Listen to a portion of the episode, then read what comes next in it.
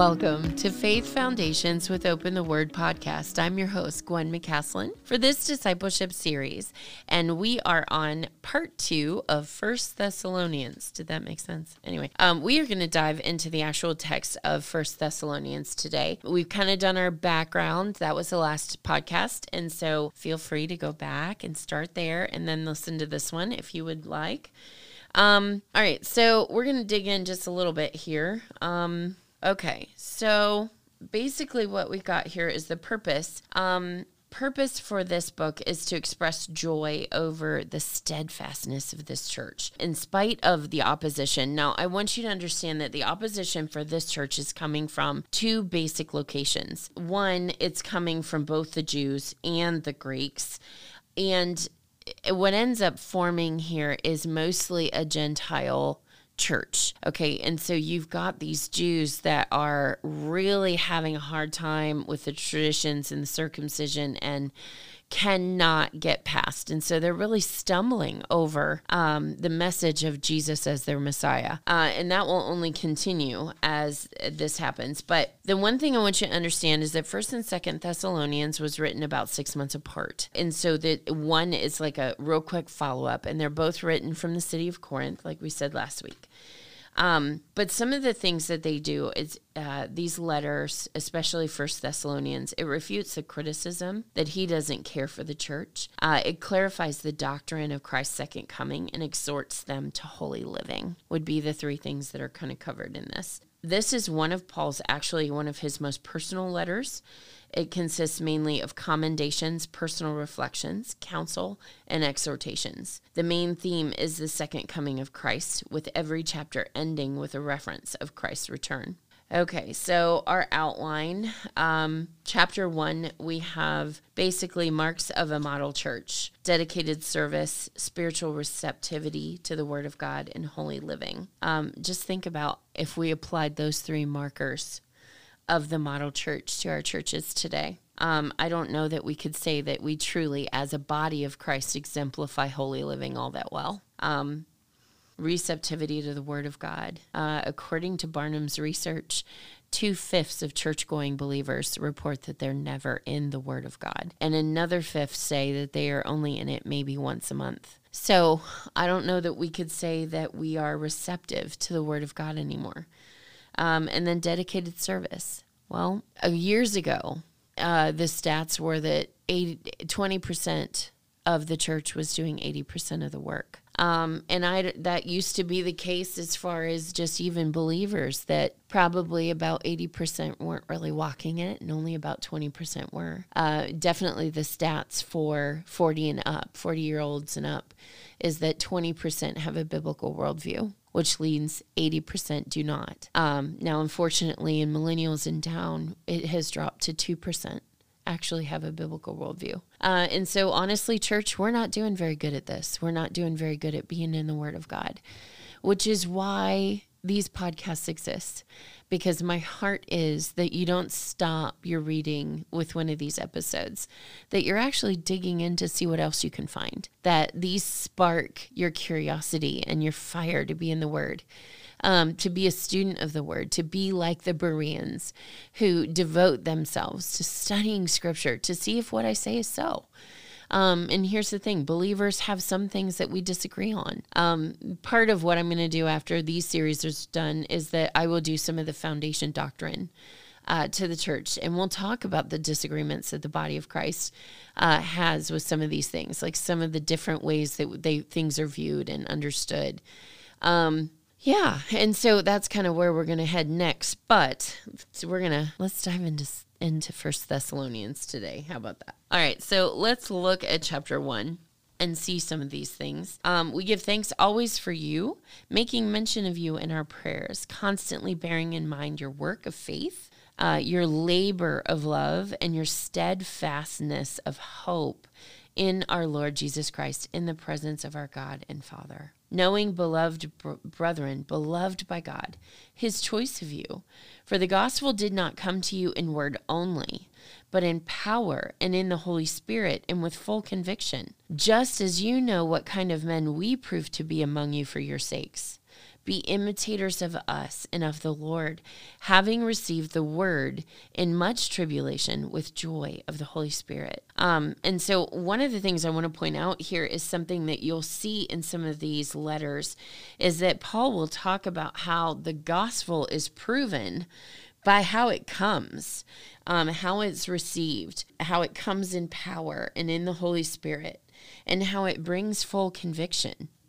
Okay, so I and I want to pick up at verse 7 so that you became an example to all believers in Macedonia and Achaia. Now, I want you to understand that because the way these Thessalonian believers lived their lives in the face of that Jewish persecution, in face of the riots and the the Jews that really incited all of these people in town against them. Um, this would be the Jason and the others that were part of that house church and um, and and really just embrace the gospel. The way they embraced the gospel, the way they embraced the truth, the way they lived their lives in the middle of that persecution became an example for the entire region. And so basically, what happened in Thessalonica got down to Athens and it got to Corinth and it got to all over the known world at the time. Um, and so these guys literally have become the token example for the church to follow. Um, verse 8 For the word of the Lord sounded forth from you, not only in Macedonia and Achaia, but in every place your faith towards God has gone forth. So that they have no need to say anything, for they themselves report about us what kind of reception we had with you, and how you turned to God from idols to serve a living and true God and to wait for his Son from heaven, whom he raised from the dead, that is Jesus, who rescues us from the wrath to come. I mean, just just think about that and how this church was living their faith, and that the example that they were setting, having turned to God from idols to serve a living and true God. Okay, now chapter two covers the ministry of Paul. Um, it is his me- the message, which is the gospel, his motive, which is to please God, and his manner of ministry. Um, we see the gentleness like a caring mother, generosity of sharing other one's resources, and guidance like an encouraging father. Um, and then the last part of chapter two, uh, we see Paul's concern for their steadfastness in his prayers, um, Timothy's ministry, um, and so, all right, so let's go ahead and dive into chapter two. Uh, for you yourselves, brethren, um, know that our coming to you is not in vain. But after we had suffered and been mistreated in Philippi, which on last episode we read the story of the Philippian jailer and how they were treated in Philippi. As you know, we had the boldness of our God to speak to you the gospel of God amid much opposition. For our exhortation does not come from error or impurity or by way of deceit. But just as we were have we have been approved by God to be entrusted with the gospel, so we speak not as pleasing men, but God who examines our hearts. Uh, for we never came with flattering speech. Okay, now why is that significant? Well, that goes all the way back to this region and to Corinth, even. Um, one of the things that was very popular in that day would have been Greek speakers and eloquent. They would have been very eloquent. They would have come with flattering and very easy to listen to speech patterns, um, and they they would have been paid by patrons to speak. Um, and so it basically it was kind of this little practice of oration um, and you would listen to somebody just speak, do public speaking. Um, and so this was a very well known thing of their day. But the one thing about Paul is that when he came, he was not trained in Greek rhetoric and he wasn't interested in it because if anybody could have mastered it, it would have been Paul. Um, but he was trained in more of legal dissertation, more um, court. Uh, lay out your case, make your presentation, um, it, it was the Jewish rabbinical training. And so it was not fluffy, it wasn't wordy, it wasn't pretty, um, but it was systemic, um, layer by layer evidence. and present your case. Um, and so think more attorney and lawyer talk rather than um, a TED talk. if that makes sense. Okay, so we never came with flattering speech, as you know, nor with a pretext for greed. God is our witness, because some of those speech makers were about making the money, right? Um, nor did we seek glory from men. Um, and this would have been something that was definitely a play in Corinth as well. So this known world would have had this entity, but the, you would have had prominent citizens. Um, and we can see a little bit of this if you go back to Acts, where it talks about there were predominant Greek and, and uh, men and women. Um, there was the who's who. Um, and so you had very much a hierarchy class system that existed in in these these towns that Paul's walking into. We did not seek glory from men, either from you or from others, or even as apostles of Christ might have ascertained our authority or asserted our authority, sorry. But we proved to be gentle among you as nursing moms, tenderly caring for her own children. Now, I'm going to point out here in these couple of verses that I absolutely adore these because I, I really do think there is an element of how the church today needs to be reparenting in discipleship. Um, I think the body of Christ has the ability to heal um, a lot of parenting wounds that exist uh, in our lives if we are functioning as the body of Christ as we should be. Um, I think. Uh, you know, that if you didn't have a good dad, look for father figures in your church that can love on you or that you could bring into your world a little bit more in some way. Um, and obviously do this with wisdom, but you're looking for examples that you can model. You're looking for men that you can respect.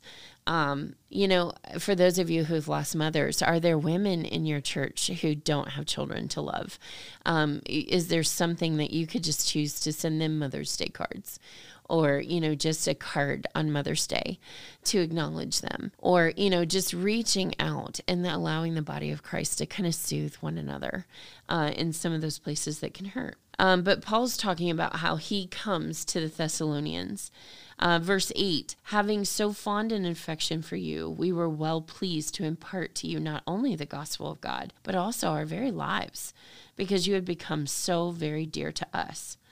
For you recall, brethren, that our labor and hardship in working night and day, so as not to be a burden to any of you, we proclaim to you the gospel of God. You are witnesses, and so is God, how devoutly and uprightly and blamelessly we behave towards you, believers. Just as you know how we were exhorting and encouraging and imploring each one of you, as a father would his own children, so that you would walk in a manner worthy of God though God who called you into his own kingdom and glory. For this reason, we also constantly thank God that when you received the word of God, which you heard from us, you accepted it not as the word of men, but for what it really is the word of God, which also performs its work in you who believe. Um, and then he goes on and he talks a little bit more about just being imitators of the church of God in Christ Jesus, um, the churches that are in Judea. Because um, remember, those churches are a little bit older and they've walked a little bit further along than these churches. These churches are, are uh, Paul's secondary missionary, second missionary journey. Um, and so the other churches have a good five to 10 year head start. Okay, so I'm going to pick up in 14. Um, for you, brethren, became imitators of the churches of God in Christ Jesus that are in Judea. For you also endured the same suffering at the hands of your own countrymen as they did from the Jews, um, who both killed the Lord Jesus and the prophets and drove us out. They are not pleasing to God, but hostile to all men hindering us from speaking to the Gentiles so that they may be saved, with the results that they always fill up the measure of their own sin, but the wrath has come upon them to the uttermost. But we, brethren, have been taken away from you for a short while, in person, not in spirit. We're all the more eager with great desire to see your face, for we wanted to come to you. I, Paul, more than once, yet Satan has hindered us. For who is our hope and or joy or crown of exaltation? Is it not even you in the presence of our Lord Jesus at his coming? For you are our glory and joy. Okay, I just want you to realize that if you are not a believer reproducing in the lives of others, if there isn't, um, if there isn't discipleship going on in some way in your world, in other words, you're not taking what you know and passing it along, um, you're going to miss out on what Paul's talking here, and it's going to be really hard to understand the extent to which he's he's talking about here. Um, but I will tell you, one of the biggest joys is to watch a younger believer successfully navigate and build their theology and navigate suffering and struggles and grow in their faith. And then to watch them start sharing truth of God's word and gospel with others and disciple others. It is a beautiful thing to watch, to see the body of Christ just grow and grow and grow um, through people you've poured your life into, to watch them turn around and pour into the lives of others. Um, and so Paul is talking here just about how dear the Thessalonian believers have become to him. Okay, um, and so chapter three, uh, in chapter three, we have a couple different things going on. Um, uh, we have Timothy's ministry and praise report, and then Paul's prayers for them. All right for the sake of time, I'm going to skip us ahead a little bit. So, chapter 3, verse 6, um, I'm going to start there and I'm going to read through 13. Um, but now Timothy has come to us from you and has brought us the good news of your faith and love, that you are always think kindly of us, longing to see us, just as we long to see you. For this reason, brethren, in all our distress and affliction, we were comforted about you through your faith. Now we really live if we stand firm in the Lord. For what thanks can we render to God for you in return for all of the joy with which we rejoice before God on your account? As we day and night keep praying most earnestly that we may see your face and may complete what is lacking in your faith. Now, May our God and Father Himself and Jesus our Lord direct our way to you. So he's he's asking the Lord to bring him back to them. Um, and may the Lord cause you to increase and abound in love for one another and for all people, just as we also do for you, so that he may establish your hearts without blame in holiness before our God and Father at the coming of our Lord Jesus Christ with all his saints. Okay, so can you see it in these last couple chapters, these references to Jesus coming? Okay, so um, let me read the last chapters of, or the last verses of each chapter. And to wait for his Son from heaven, whom he raised from the dead, that is Jesus, who rescues us from the wrath to come. Um, and then chapter 2, verse 19 For who is our hope or joy or crown of exaltation? Is it not even you in the presence of our Lord Jesus at his coming? For you are our glory and joy.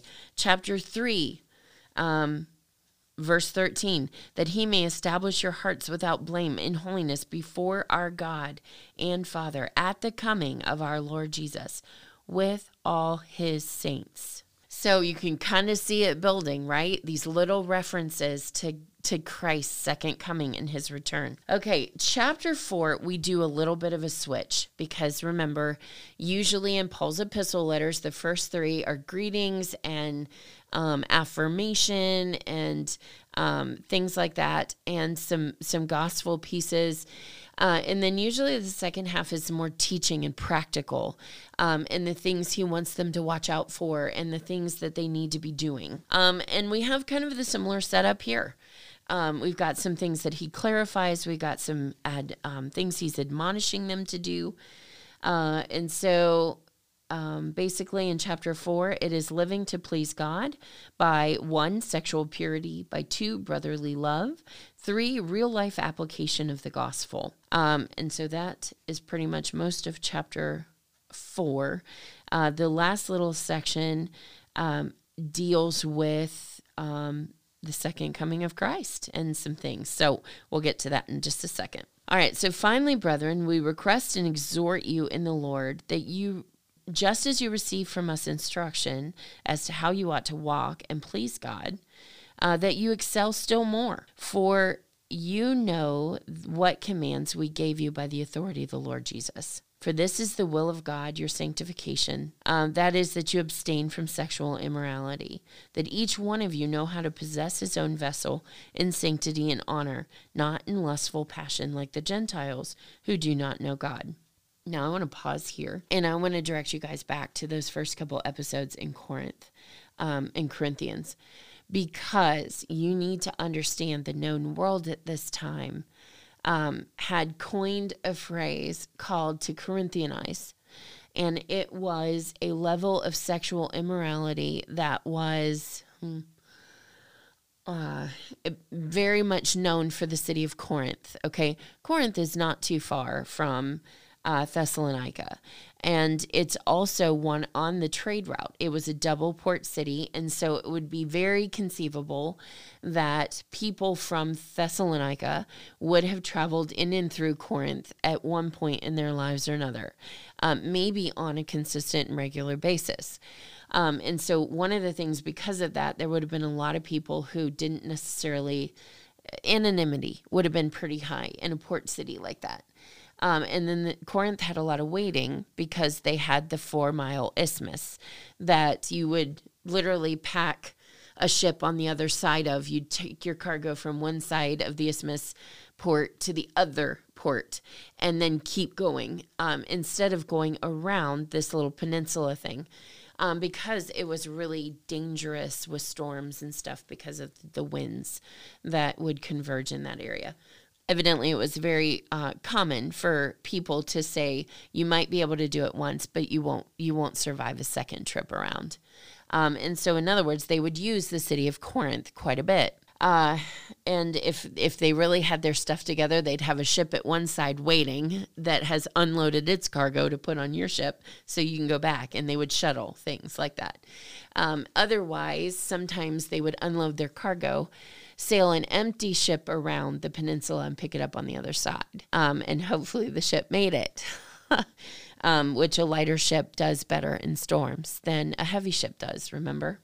Um, okay. So, moving on, um, basically, what we have in this section is he's encouraging them to sexual purity. This would have been an anathema idea. I mean, this just would not the, the secular world that they would have been coming out of, because remember, this church is predominantly Gentile, um, would not have valued purity. And so, all of a sudden, for these people to be living pure, there would have been a lot of questions on what this looked like. Um, and so, Paul is very clear that they are to possess their vessel very differently, sanctified and with honor, not in lusting passion like the Gentiles who do not know God. And so there's some very specific here.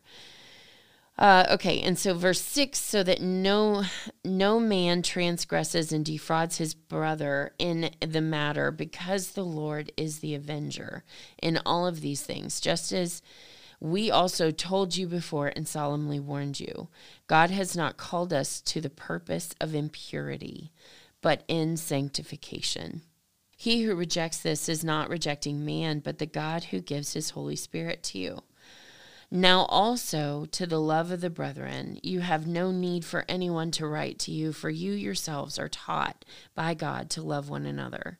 Um, that is probably some of the highest praise Paul gives anyone in all of his letters. Um, that nobody needs to teach them how to love others because they do it really well. Um, you do it in practice uh, towards all the brethren who are in Macedonia, but we urge you still more, do still more, and to make it your ambition to lead a quiet life and attend to your own business, to work with your hands just as we commanded you, so that you will behave properly towards outsiders and not be in any need. Um, and so you can kind of feel that the um, Thessalonica might have had a pretty interesting crowd in it that might be trying to get other people to pay their way and do some things like that and wanting attention and um, wanting that kind of stuff. And so Paul's encouraging them to live completely opposite of some of the things going on in their culture. Okay, and then in verse 13 through 18, we get to the end of the chapter, so we got another reference to Christ's coming, okay? Um, so hold hold your seat for these. Um, but we do not want you to be uninformed, brethren, about those who are asleep, so that you will not grieve as the rest who have no hope. For we for if we believe that Jesus died and rose again, even so God will bring him those who have fallen asleep in Jesus. For this we say to you by the word of the Lord, that we who are alive and remain until the coming of the Lord will not go ahead of or precede those who have fallen asleep. For the Lord himself will descend from heaven with a shout, and with the voice of the archangel, and with the trumpet of God, and the dead in Christ will rise first. Then we who are alive and remain will be caught up together with them in the clouds to meet the Lord in the air. And so shall we always be with the Lord. Therefore, comfort one another with these things. Um, these verses reference what has traditionally within the church been called the rapture. Um, and I am just completing a two year study of Revelation. And I will tell you right here is probably the clearest reference to our being raptured. Um, that are in scripture. There's a couple other places that also talk about it, but actually, it's kind of intriguing to note that Revelations does not clearly talk about us being raptured. Um, it does mention at times that it seems like it, you can read it pretty clearly that the church is in heaven at certain point, um, but it doesn't clarify when we get there. Um, and so I'll be honest, I spent two years waiting to find out when exactly we go, you know, so that I could say, hey, I now know that we go at this specific time. Um, and so we completed uh, a very in depth study with precepts of Revelation. And uh, spoiler alert, I, you know, I think God has kind of cloaked that just a little bit. And so I have always been kind of a pre trib gal. That's kind of what I um, got from all my training. And the thing I've realized is that when God does not clearly state something, it's not for us to worry about. Um, he does kind of allude that he's going to save us from God's wrath. Um, and so a lot of uh, revelations and specifically the tribulation is God venting his wrath. Um, and so I know for certain we won't be there for the second half of Revelation, uh, of the tribulation, but where we go in the first part, I'm just not sure yet. Anyway, so I, and I tell you that in all humility because I would love to definitively say yes. Uh, it happens at this time and we're out of here and then the tribulation comes. Um, but with all humility, um, I've come off of a two year in depth study of letting the Word of God say what it says. Um, and I can't walk away going, yes, I absolutely definitively know now. Um, but I have confidence in what I have read that it, that's most likely the case, that we will um, be raptured before uh, a lot of that stuff takes place. So, but here's the thing God is faithful. And no matter how long we're here waiting for him, he's coming. He's coming. And whatever um, persecution and hardship we will end up enduring. God is faithful. The Thessalonian believers are a beautiful example of how it is possible to grow and love others and um, thrive as a believer under intense persecution. So I'm going to leave you guys with that, with all humility, just understanding that the best principle to understanding scripture is letting scripture say what it says and trying not to read into it too much. Um, because one of the dangers is when we read into scripture, or we can tend to make it say what we want it to say or to try to get it to fit our lens or our mold or our idea of how it should be. Um, and I think part of me in the last couple years as a student of the word is trying to really surrender those things and let God show me what the word of God says. Um, and when God doesn't clarify something in his word, to allow it to be something that I take on faith and I allow him to hold the details. And so that's kind of where I sit with things. But thank you guys for joining me today. And I know I'm not finishing First Thessalonians, so I'm going to leave chapter five um, because it's going to talk about the day of the Lord. So you're going to want to keep reading. Um, anyway, I feel like I kind of gave you a spoiler on Revelation, but anyway, hmm, who knows? We'll see. All right, talk to you guys later.